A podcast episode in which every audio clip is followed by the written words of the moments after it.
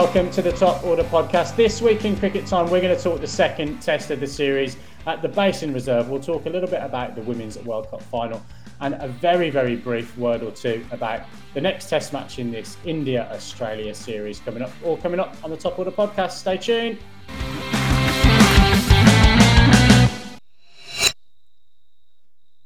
Well, boys, in typical Top Order podcast style, we've got to come to the victor to claim his spoils first. Stu, resplendent in his um, New Zealand themed, what is it, 1992 replica World Cup shirt with a top order across uh, the middle, grey, um, the grey brigade, I suppose. But Lippy, thoughts on an enthralling second test at the Basin Reserve?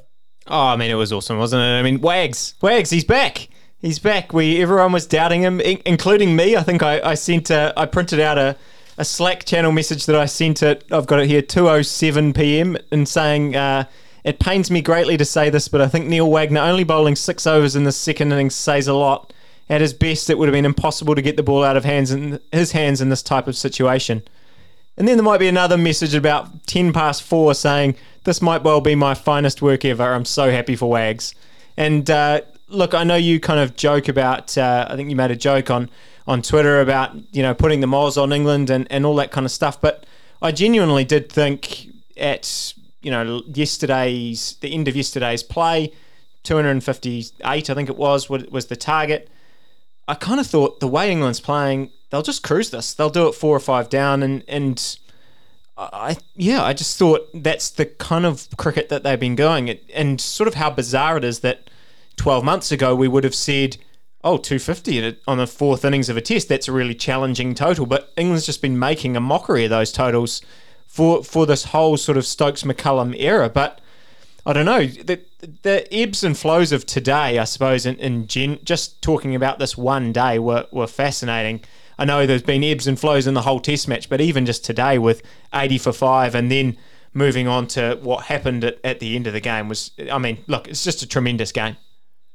Fantastic advertisement for Test cricket, wasn't it? I mean, we got the best out of Test cricket across this whole Test match. We got stacks of records. We got a whole bunch of firsts in this series as well. I mean, a whole bunch of firsts in the first Test as well. Uh, Kane Williamson now going past uh, Ross Taylor to be the highest run scorer for New Zealand. Yeah, very cool. A whole bunch of records falling in terms of you know the outcome of the game.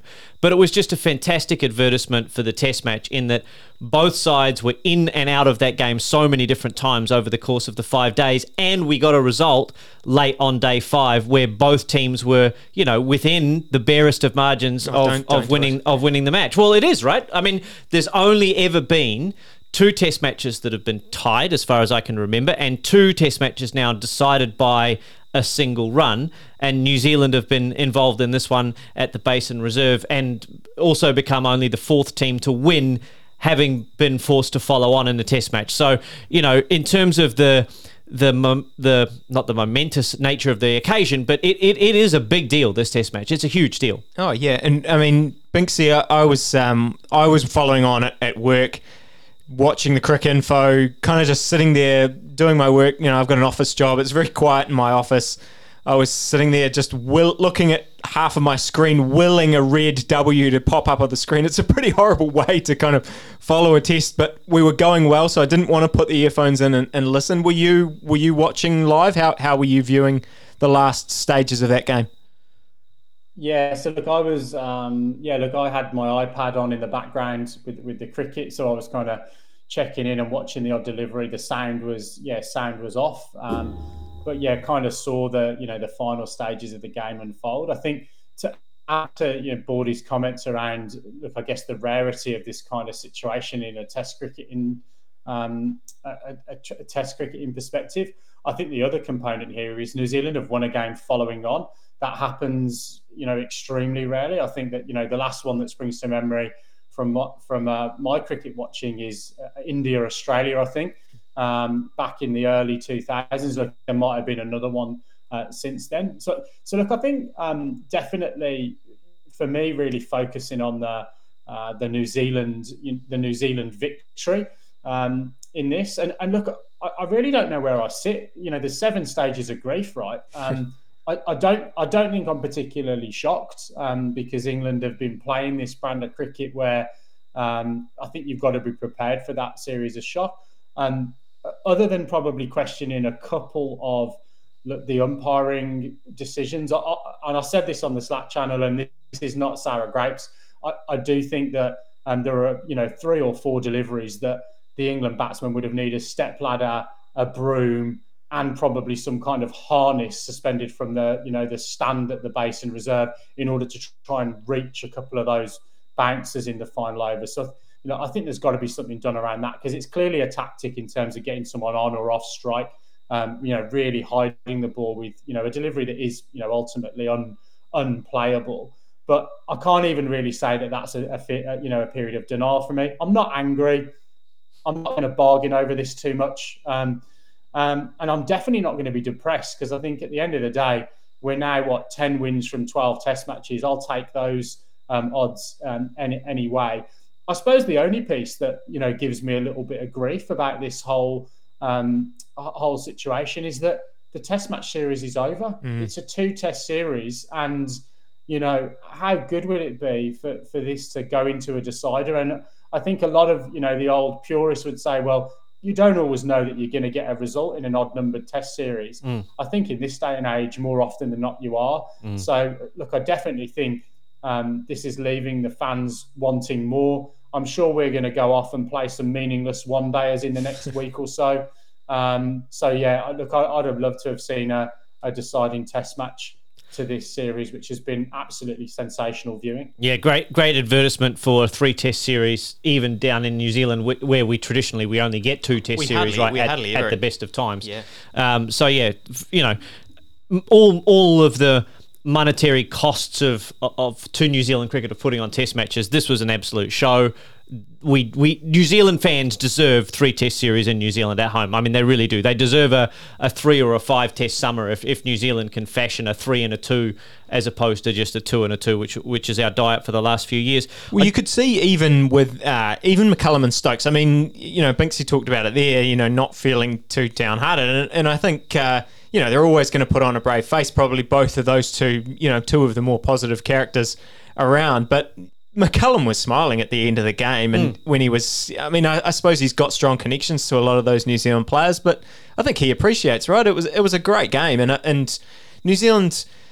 New Zealand would have been incredibly disappointed, and I think if New Zealand had come away from this series, you know, two 0 lost the series, there's there's a lot more on that. You know, three days in, I was saying to you before, you know, writing my notes after three days of this Test match, the, the, framing of a lot of what we're going to talk about now was was very different, and I think we might we should probably come back to that because I don't know that all of those questions have sort of gone away with with what's just happened, but. Mm.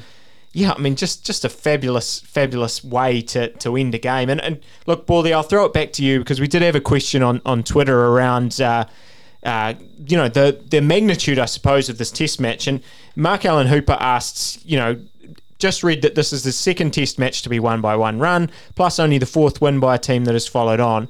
Do you think that simply because of those facts, this has to be the best test of all time? And, and I will ch- shift that to, you know, one of the best tests of all time because I, I think it's, you know, mm. very hard to sort of say that anything is the best test of all time, especially when you've got your own little biases. Mm. I mean, for context, if you think about the candidates for the best test of all time, you've got the Tied Test in the West Indies and Australia in 1960-61, first ever Tied Test. Um, the India Test where they came um, in 2001, Lakshman and Dravid, 274 deficit in the first innings, followed on, won that Test match. Of course, the famous England Test 1981, 500 to one just in terms of that test match, I wanted to touch on that test match for a second because the deficit in that test match at the first innings for England in 1981 was 227, right? England were 227 behind in that first test. New Zealand in this test match, following on, were 226 behind. Mm. So, from a comeback perspective, New Zealand have done effectively the equivalent of what England did uh, to Australia in 1981 in terms of winning from that margin behind. So, if you want to talk about momentous occasions and great comebacks, etc., then this has got to be right up there. The only shame of it is really is that from a World Test Championship standpoint, there's nothing on this game because these tests are a bilateral agreement rather than a World Test Championship agreement. Um, so you know that's that's the real challenge that we've got, uh, unfortunately, in terms of being able to rank it from an importance standpoint. But you know, if you just have a look at the the like the the, the sheer numbers, the, the sheer confluence of unlikely things that have kind of never happened in Test cricket before or rarely happened in Test cricket, all happening together in the one match, you kind of have to look at it and go, "This is pretty special." Whatever you think about the result. Yeah, and, and Binksy, because I want to I want to touch on a few of the moments, and I think I do think this is a test that certainly from a New Zealand perspective, we'll probably be thinking about in ten years' time. It's you know like you said, there's sort of nothing on it in terms of what it actually means for the greater uh, you know outlook for, for New Zealand cricket. Although you know you could argue that we really needed this win, so it was a very important win for us in that context. But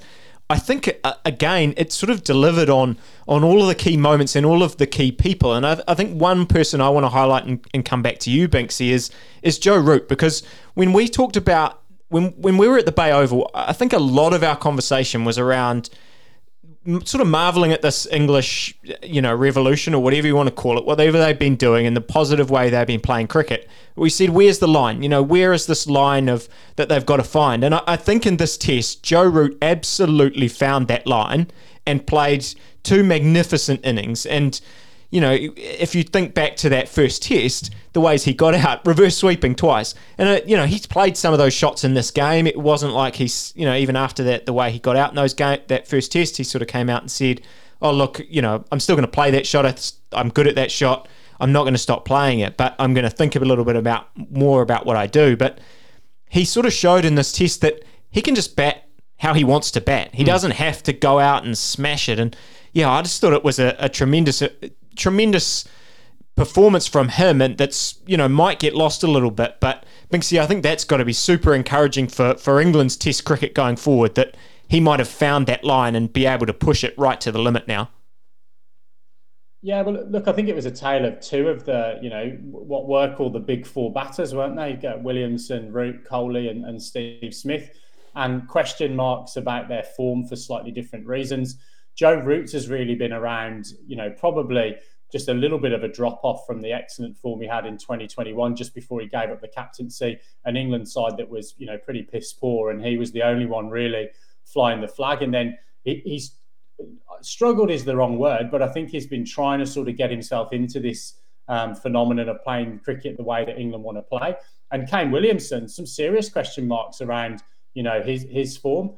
Um, I've got to, you know, I've got to say that if ever there was an occasion for a, a member of the losing team to have won man of the match, um, Joe Root's got to be probably up there with one of the unluckiest, um, mm. 150 um, unbeaten in the first innings, and very nearly, you know, uh, uh, another match-winning uh, innings at 95 in that um, in that second innings. And look, there's other people that could clearly claim that um, award as well. Um, but yeah, I think Kane Williamson getting the, the you know the bottle of Veuve Clicquot or whatever it is um, these days. But look, very very pleased for yeah very very pleased for for both of those characters because I think they're both um, probably unfairly talked about as traditional or conventional um, Test match cricketers when actually when you look at particularly the way that, that some of their form translates into white ball cricket. We've talked a little bit about why Joe Root um, is missing in that um, England white ball side at times. You know, he, he averages over 50 in one day cricket.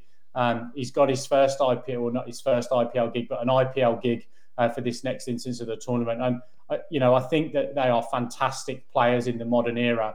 Um, and both of them have shown that that kind of game plan can and tempo can can really really work. I do just want to pick up really quickly on the kind of greatest test comments that you were making. Um, Edgbaston 2005 for me um, is you know certainly the, the, you know the greatest test that I have watched, and that includes watching some of the highlights of those you know 1981 Headingley etc. Because that test match ebbed and flowed for uh, for five days. It was literally like the first the last 30 minutes of this test for the whole of the test match. Mm. Whereas I think as exciting as the climax of this test match was, um, Lippy, you, you know, you said yourself, really until the you know the closing moments, I don't think you ever thought that New Zealand were you know truly in the game. And I don't know whether that was a bit of kidology to try and put the moz on England, but if you look at the close of play scores on each day. Um, I don't think you had that same ebb and flow as some of those other games where, mm. um, yes, that Headingley um, both them Test match turned on a you know a sixpence with a swashbuckling innings, but um, yeah, th- this Test really kind of almost sort of got to the stage where it was a foregone conclusion, and then it wasn't. Um, so yeah, for, for, me, probably not quite up there with uh, some of those ones that you've talked about, but still a fantastic um, advertisement. The final thing I'll just say, I saw the footage after the game of McCullum, you know, smiling and laughing and joking with some of his former teammates and, and friends.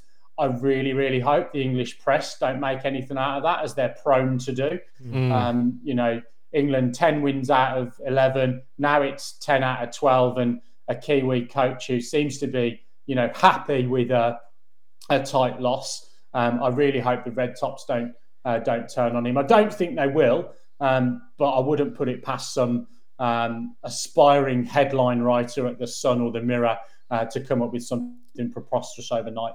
And and that, and if they do, it just shows how little they know about the psyche and the ethos of this England side, right? They are prepared to risk everything to lose a test match in order to win a test match.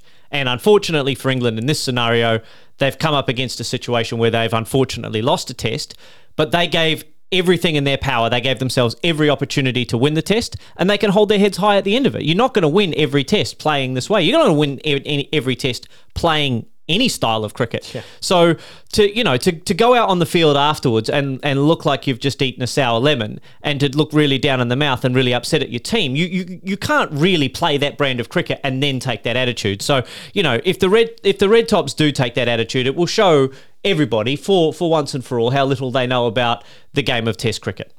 And um, I, I, think I don't know what um, I couldn't bring myself to listen to the episode you guys recorded last week without without me. But um, I don't know if you did talk about. We were talking at the Bay Oval about McCullum and, and just about that the side that when you when you watched them warm up, you guys met. I think one of you guys called him the facilitator of fun, and you know it was it absolutely rings true when I look at that side. They, I mean, maybe they did. Maybe that some of them didn't look like they were having that much fun when they were bowling overs 140 or whatever it was, and uh, you know, in that fourth day, you know, third or fourth days, kind of toiling out there in in the in the Wellington wind. But you know, I, I think you'd look at that side and see how much fun they're having, how much positive energy they're bringing, and the performances that it's bringing out of them. So yeah, I, I don't think. Uh, I don't think there's anything to be con- too concerned about. I do want to go back a little bit to Kane and just give him a shout out. Mainly, you know, guys mentioned he, he's the leading run scorer for in Test for New Zealand. You know, a huge milestone for obviously for our cricket. I, I think I've said it before. I think he's going to go down as our greatest batter. I think you'd pro- personally would probably already say that.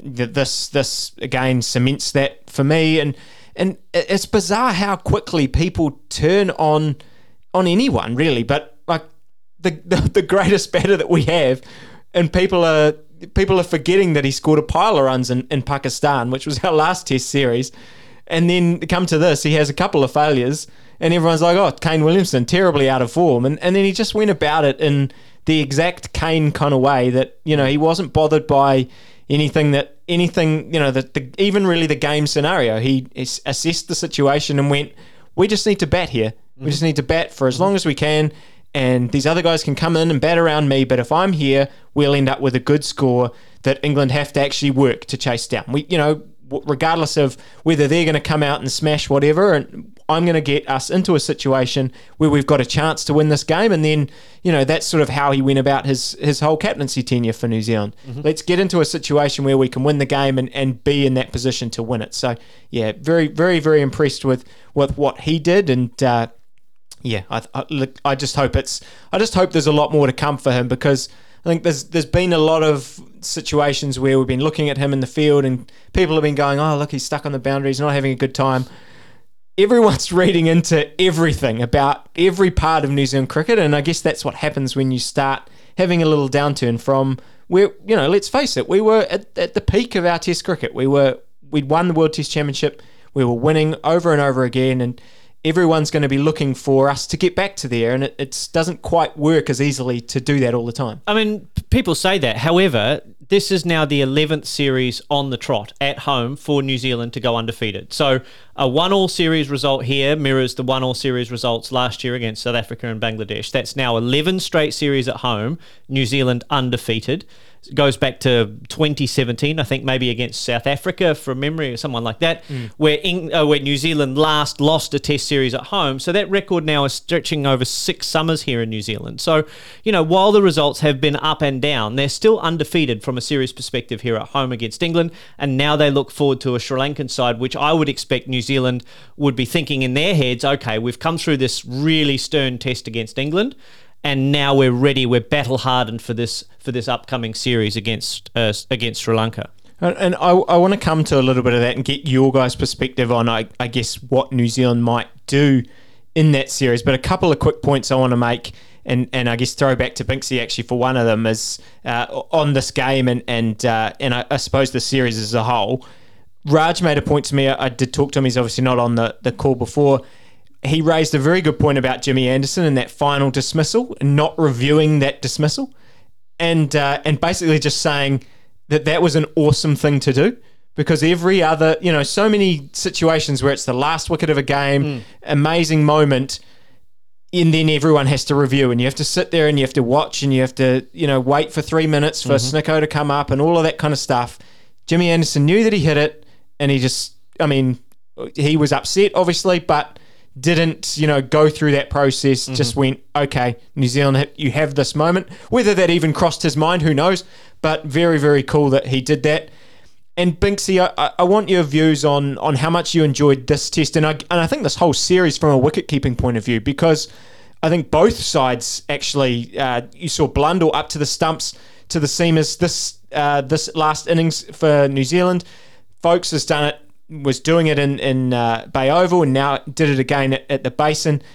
Tremendous work from from both keepers, and I, I, think you know in their own different ways showed us what tremendous players they are. And, and I you know we I think we've talked a little bit about Foakes and and how his position is maybe in jeopardy, even though he's he's put in a tremendous performance, and I'm sure he'll be very disappointed with the way he went out, but. He's been steady as a rock, I think, with the bat, and you know, just tremendous with the gloves. Yeah, look, I couldn't agree more with your comments. I think probably Zak Crawley's struggles at the top of the order through this series of uh, look. I, I was going to say I hope, given Foakes, you know, another series. Um, I don't quite probably mean that, but I think that that's probably opened the door for folk uh, for Foakes to keep his place and Zach Crawley maybe to be the guy that makes way for Jonny Bairstow coming back into that side. What they'll do in terms of whether Bairstow will open the batting or they might um, push Ollie Pope or maybe Stuart Broad to the top of the order um, in a sort of a, a, reprisal of his Nighthawk role. I don't know. You never know with this England side as to what they might do. but yeah, for, from a keeping perspective, and this will sound really, really stupid, I think if um, Foakes had have got 40 not out and got England home, he was actually a shout for man of the match because, um, and, and hear me out on this. Um, the stumping, oh sorry, the, the catch down the leg side is a tough thing to do. Um, it was a little nick, but you know, at the end of the day, he's standing up to the stumps to Robinson and Anderson and Broad, which is no mean feat. And I don't know whether this has been kind of picked up, but that run out as well of Michael Bracewell, that was a keeper knowing exactly what he was doing. If you watched, um, he was disinterested in the ball coming in or appeared to be disinterested in the ball coming in. And then at the last minute, he woke up and took the bails off. He was just trying to kid Bracewell that he was in no danger and he didn't need to run his batting. Um, and look, I have to say as well, a good uh, a good use of the review system or the you know going to check upstairs because it would have been pretty easy for Rod Tucker to go, oh, he's well past the line here. There's no problem. Um, but he's gone up and you know we've caught a bat not grounded and, and two feet in the air. But yeah, look, Blundell stock's definitely gone up uh, massively. Um, and for me, Foakes has as well with his keeping and his batting in this in this series so far. Look, I, I, I have some thoughts about this, but um, we'll, I'll, I'll throw it to you guys because I'm really keen to get your perspective first. We did have a, a, a, question mainly focused on that Sri Lanka series. So Jason Ray on Twitter has come up to come up to us and said, "Do you think the squad for the Sri Lankan series will be majorly different with that result?" I think Wagner was playing his last test before today's bowling performance. Bracewell can't be the lead spinner, and what do we do with the middle order? Conway is also under an injury cloud. Now, the Conway one yeah, the next couple of days will be quite interesting to see there because uh, yeah, they said that it was precautionary that he didn't play today or that didn't take the field today. So hopefully that is the case. And um, you know, it sort of dawned on me that that Sri Lanka series actually starts in you know just over a week. I think it's on the 9th of March as the first test down down at Hagley. So yeah, very interesting to kind of see how, like he'll have to be if he's got a groin strain then you know you would think that that might keep him out for for at least that first test but mm. I, I, what what do you guys think Baldy I'll come to you first and mm. well one one Wagner let's have the Wagner conversation because uh, it's so hard to like it, watching him take wickets is just such a special like I, I can't can't really describe how awesome it is as a New Zealand fan to just see him charging off and celebrating and fist pumping. And and when he's in that mode, you know, I, I said it in my message that I repeated, uh, you know, that I sent to our Slack channel that he is that sort of talisman that when you know when we're pushing for a win and when he is at his best, you cannot get the ball out of his hands. But in this series, I you know I know that he's actually taken the most wickets for New Zealand in this series. But Harry Brook in particular made him look. It, he made him look. A, he made him look slow, a step too slow, and he made him look very predictable and one-dimensional, which people have been saying about Neil Wagner for a long time. But it's actually worked. And in this final innings, it did work. He ran in and bowled those bumpers, and he got, got key Stokes wickets. Got Stokes' root. root. The, the key wickets in the game when it looked like they would got themselves into a situation where they were just going to cruise in. Mm-hmm. But like what what do we do with with Wagner now? Is, is he? I mean, I, I, I don't want to go as far as to say has he saved his Test career, but like, are we now still looking for whether this can work against Sri Lanka? Or, or are we like okay Neil Wagner's back he's fine now okay so there's a there's a there's a lot to unpack there right you know has he played his last test prior to today I don't think the New Zealand selectors would have would have seen it that way I don't think that Neil Wagner has done anything different in this test series than he's done in the last five test series. The difference is that England approached his bowling in such a way that they nullified his effectiveness, right? They had a plan for Neil Wagner. Now, it just so happened that in that first test, there wasn't a Matt Henry at the other end who hmm. provided a point of difference in New Zealand's attack. Matt Henry's inclusion in this test, his statistics notwithstanding, provided New Zealand with a completely different look and feel to their bowling attack and allowed Neil Wagner to be the point of difference rather than the strike bowler that New Zealand needed in the first test but didn't quite have. So, from that point of view, if you have a look at the balance of their attack going forward, Neil Wagner is absolutely a part of that. If it's Southee, Wagner, Henry, and somebody, whoever you want to pick in that in that spot, whether it's a fourth seamer or whether it's Bracewell or another spinner, that's enough variation from that point of view, particularly against. I think New Zealand will fancy their chances against that that um, Sri Lankan batting lineup to go in with four bowlers and then with a little bit of Daryl Mitchell to do some tidy up stuff. He wasn't particularly effective against England in this Test match. Again, England had great plans for the fifth bowler, tried to take him out of the attack. Joe Root tried to take Bracewell out of the attack today. So they were really put under pressure.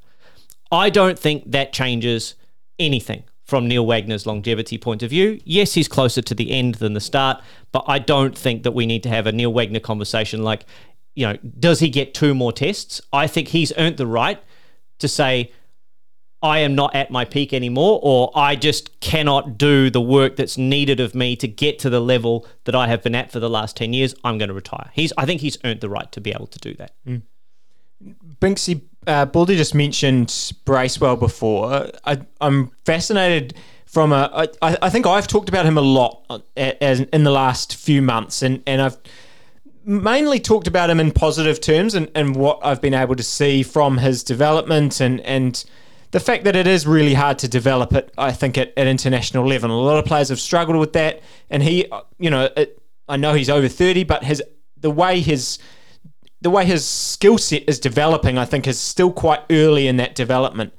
But I'm keen to get your view as an outsider, I suppose, to look at him and think, like, what do you, when you look at him, does he pose any threat with bat or ball? And also, like, what do you see his role in this New Zealand side? Because because I think that's a question that really does need answering to discover what he's actually going to be in the long term, if or if he is a long term solution for New Zealand in whatever role we decide that that he might be filling. Yeah. So look, I'll come on to Bracewell in a second. I think we've got to channel a little bit of Raj Reddy on this podcast. You know, um, he would say nothing is ever as bad um, or as good as it seems after one game of cricket. Um, and I think that that would be the mantra that you know the big fella would like us to have from a Neil Wagner perspective. Um, I, would just say that I kind of agree with the sentiment that, that Bordy's just come out with. The difference that I saw though in Neil Wagner is that maybe a year or eighteen months ago he was coming in and banging in that you know short pitch, short pitched bowling um, at probably 130 k's. Um, today it was closer to 120 Ks with the keeper up to the stumps. And look, that was the case for a number of bowlers. Um, he's going to perform against Sri Lanka because they're not going to like that approach. Um, they might try and get after him. Um, I, I, it's really, really, you know, sad to say, but I think in terms of going out on his own terms, I, I think that perhaps thinking about really where he felt going into this series. Um, is the answer that he wants to look for in himself. Because I, I, think that those two tests against Sri Lanka, that might be the time to call it a day rather than go overseas. And people, I think, now will be after him um, and, and that um, and, and take that sort of Harry Brook approach. When it comes to Bracewell, I'll give you two words, Lippy. Ashley Giles. He, he reminds me a hell of a lot of Ashley Giles. Um, you look at Ashley Giles' statistics in Test cricket they weren't sensational. You look at actually what he provided to that side when he had Hoggard and Harmison, an emerging James Anderson, um, a Freddie Flintoff, uh, a Simon Jones through that really halcyon period for England, um, and a guy that at seven or eight would offer you the ability to score a really, really important 40 or 50.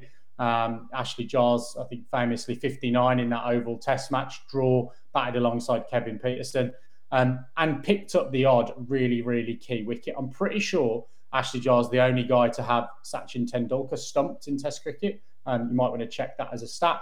But for me, that's the kind of role that Michael Bracewell um, can play. If you concentrate and fixate on his stats, I think you're going to uh, potentially want him out of the side. But I think if you look at the role that he can play in that side at seven or hmm. eight, mm. um, and he's going to put in the odd um, match containing performance with the ball and maybe the even more occasional match winning performance with the ball, that's the role he plays in that side. And I think you've probably found your answer for the next couple of years is how you get a spinner in the side in all conditions with this Black Caps team. Yeah, and I think that's the real key for Michael Bracewell to be able to stay in that New Zealand side is is regular contributions with the bat when it's really important. The real sad outcome for Bracewell after this Test match is that people are going to be looking at that run out dismissal and going, well, that's you know if, the, if if that was you in club cricket land, you would expect to get demoted for the next game. Really, I mean, if you were a premier cricketer or a reserve grade cricketer and you got out like that on a Saturday, you would be looking at next week's selection team sheet or the or the whiteboard outside the club rooms, going, "Yeah, my name is one set over to the right at least."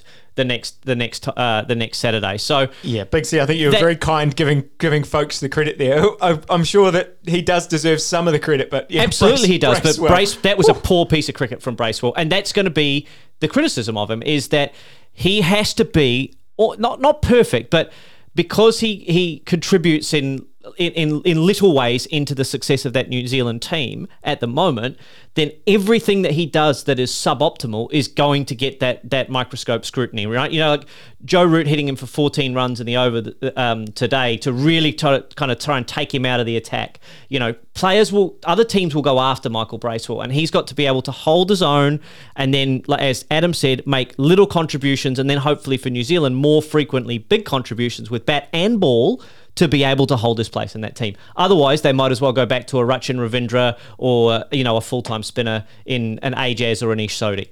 Yeah, I do wonder if I, I do wonder if we were in a better uh, mindset or you know more positive uh, results recently, whether we might have gone for Ish in, in this test match or in this series at, at, across these games, and mm. and thinking, and actually he scored some pretty handy runs for Canterbury this year. You know, did well in Pakistan with the he scored runs recently in the in the last round of the Plunket Shield as well. Yep, yep, and so scored yeah scored runs in Pakistan. You know. And the, the thing about Bracewell is that I think I've said it before. He, you know, guys talking about little contributions. He actually starts needs to actually start making those contributions because we we we sort of see it, we get glimpses of it, but yeah, I, I do think that sort of every test now is is an op- is is an opportunity for sh- to show that he can contribute, even if it's like putting 30s together and picking up two wickets and things like that. He needs to make those contributions mm. because even when you know people think about De Grandhomme and the way he, you know, he made some really tremendous performances and and you know sort of match turning, match winning situations. But I think what was key about him is he always found a way to kind of contribute and and put something on the board. So yeah, I, I think it's a it's still going to be a big series for him against Sri Lanka.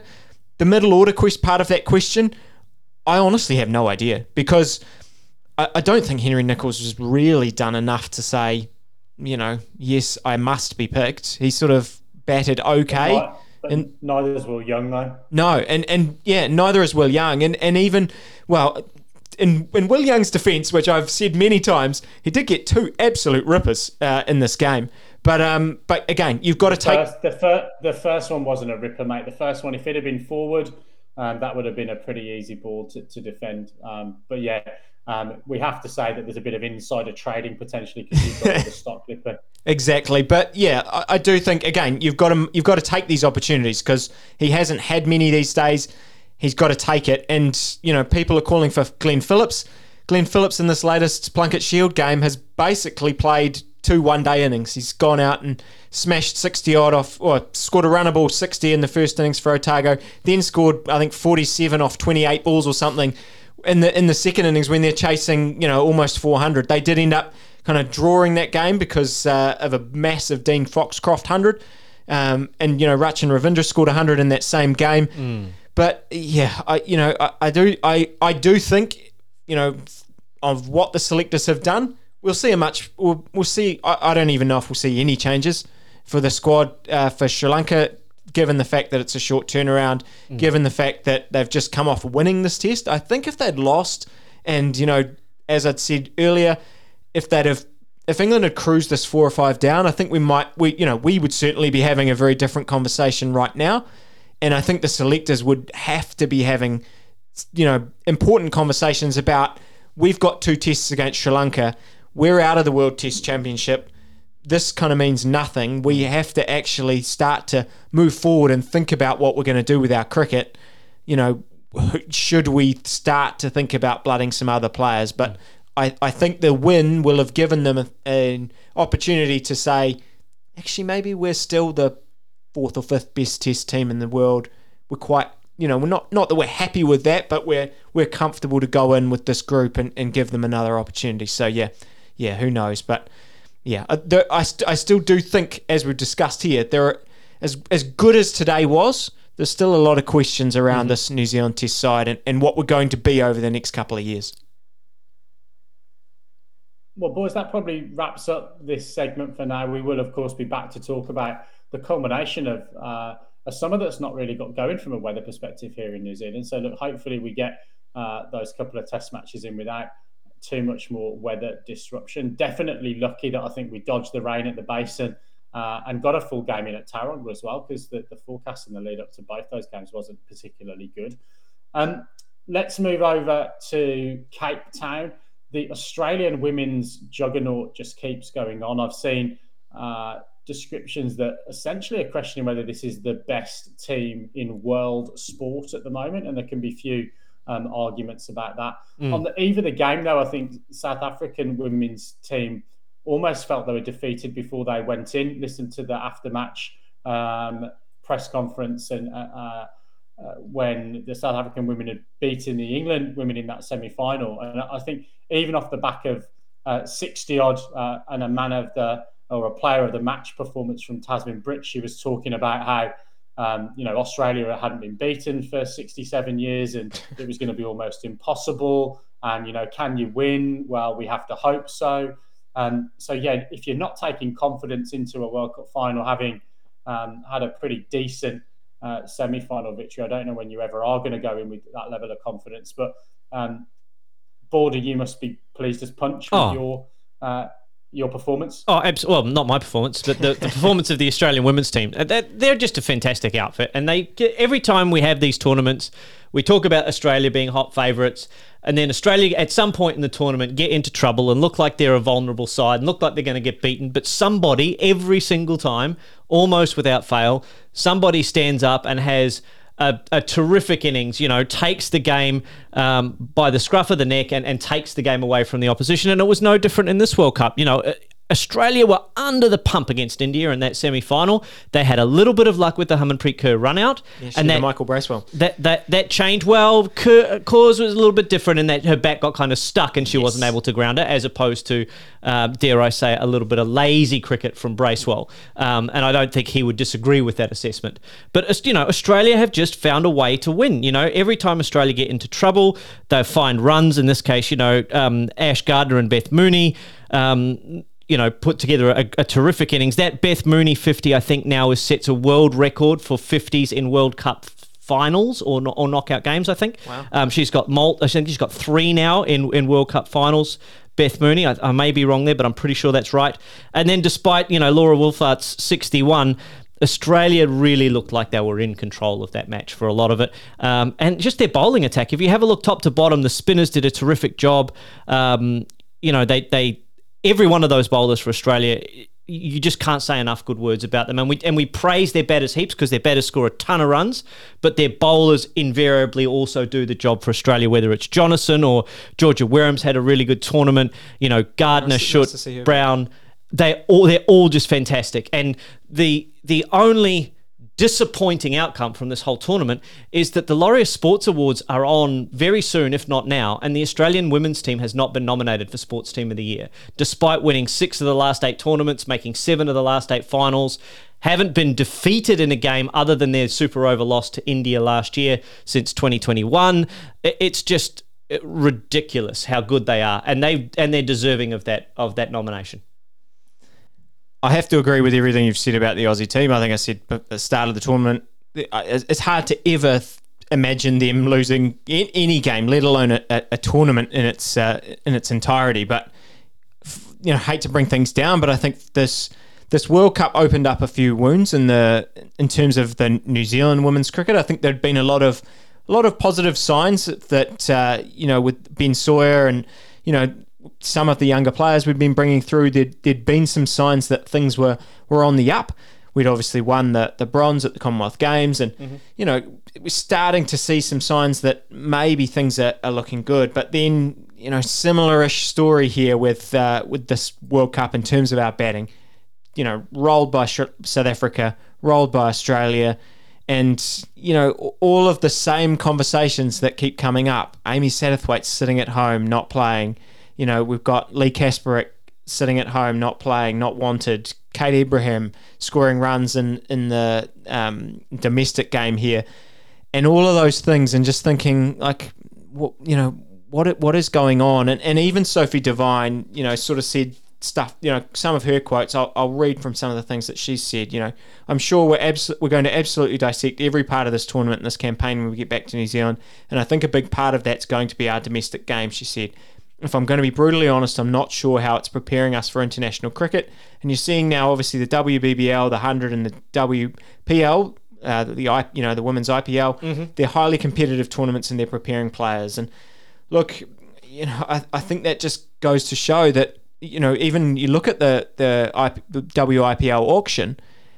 I think only two players got picked up: Amelia Kerr and Sophie Devine. Sophie Devine, you know, wasn't it wasn't like you know there was a big uh, auction for for her, big bidding war. I think she got picked up for for her list price. So that's probably the the biggest sign I would say that New Zealand players are not in demand. Even Suzie Bates, who's been a tremendous servant and played very well at this World Cup, scored a lot of runs. You know, no, not the the IPL sides are not even and looking at her for, for those games. So, yeah, big questions, and uh, these are these are not questions that haven't been asked before. But I, I think uh, in some ways, I, I sort of I hope that you know this is not a rock bottom, but you find these situations you can you can they can bring a lot of positive things. So I hope that's the case here for for New Zealand. Bordy, let's move on very quickly. A test match starting today, Centurion Park, South Africa, West Indies, but perhaps of more interest in your household at least is what's going to happen in Indore. I see your Australian media already loading the pitch uh, excuses. It looks as if uh, the ends have been shaved bare again. There's a bit of green grass in the middle of the pitch, but uh, that might look a little bit different. Um, certainly deader um, when the game starts. I guess bolstered by the fact it looks as if Mitchell Starc and Cameron Green are going to come back into contention, but Pat Cummins uh, staying at home um, to be with his mother, who uh, was taken ill. I think um, the back end of that third Test match. Mm. Um, what are you What are you looking forward to, if anything, uh, for the culmination of this series? Well, I'm looking forward to Australia having a different approach to their batting. They've already talked about their having the wrong approach to, to the overuse of the sweep shot and the reverse sweep shot in um, in that second Test capitulation. Look, it's it's only really up here for Australia from a batting perspective.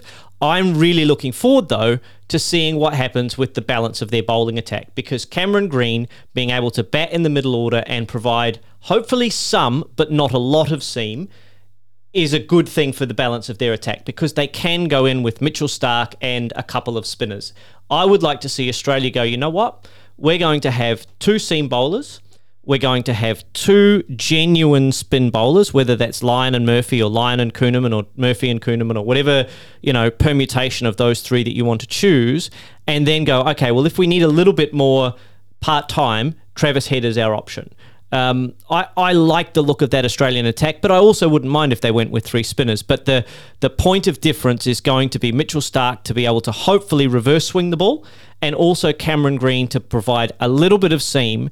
The warning that I would give the Australians, and they already know this, I'm sure they already know this, is that if you overbowl Cameron Green, there's a chance that you're going to run him into the ground and he's going to get hurt.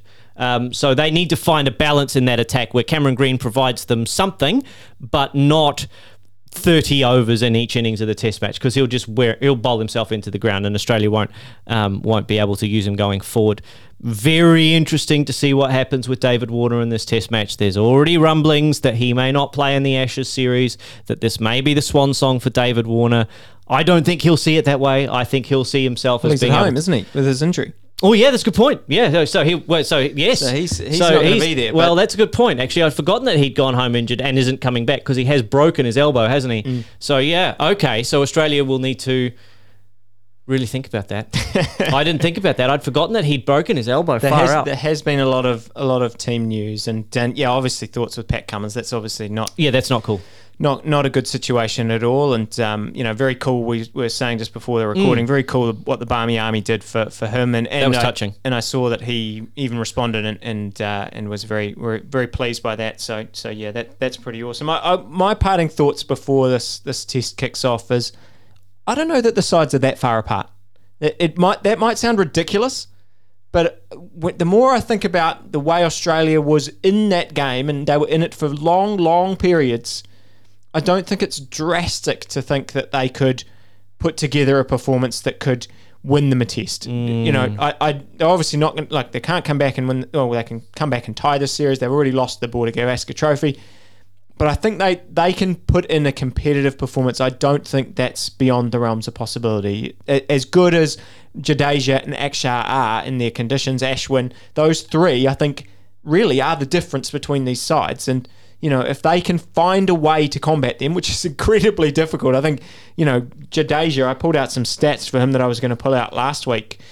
189 wickets at un, an average of under 20 at home. He has 10 fifers, two 10 fers from 38 tests at home. Mm. It's and you know you add that to almost 48, 42 with the bat at home. I mean, you know those two things combined, that's like you know we do our Hall of Fame. That's like best plus minus ever yeah, kind of superb. scenario. So like he's an amazing, amazing cricketer in general, but at home, you know, very, very special player. And, and you add Akshar and, and Ashwin, and yeah, they, they've been the difference in this series so far.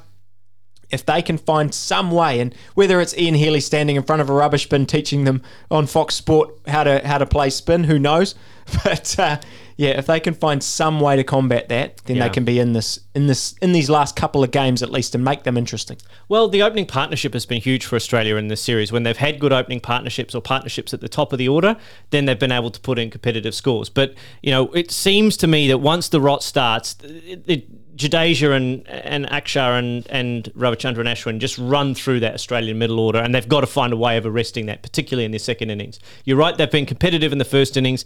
They've been diabolically uncompetitive in the second innings against this Indian side, and the Indian side are a good cricket team. They're a really good cricket side. You give them a sniff, and they'll run away with it. So, you know, I, I like me forgetting that David Warner was injured aside, the opening partnership is actually really, really important. Whether they go with Head or whether they go with Renshaw or whether they've parachuted Cam Bancroft straight into the test side, these things are all going to be really, really impactful in terms of whether or not Australia can be competitive in both innings.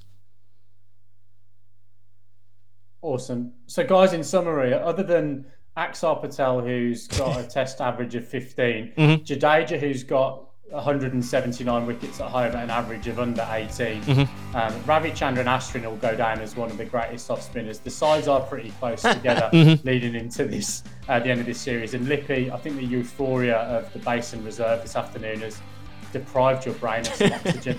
Um, I, I, um, look, I think that's probably time to leave it here on this episode of the Top Order podcast. We will be back next week, of course, to review the test match in Indore. We'll talk a little bit about um, leading to that Sri Lanka New Zealand series and plenty more news, views, and cricketing uh, interviews from around the globe as well on the Top Order podcast. But for now, it is good night and good bless from us all, all here in Auckland. We'll see you soon. Good night.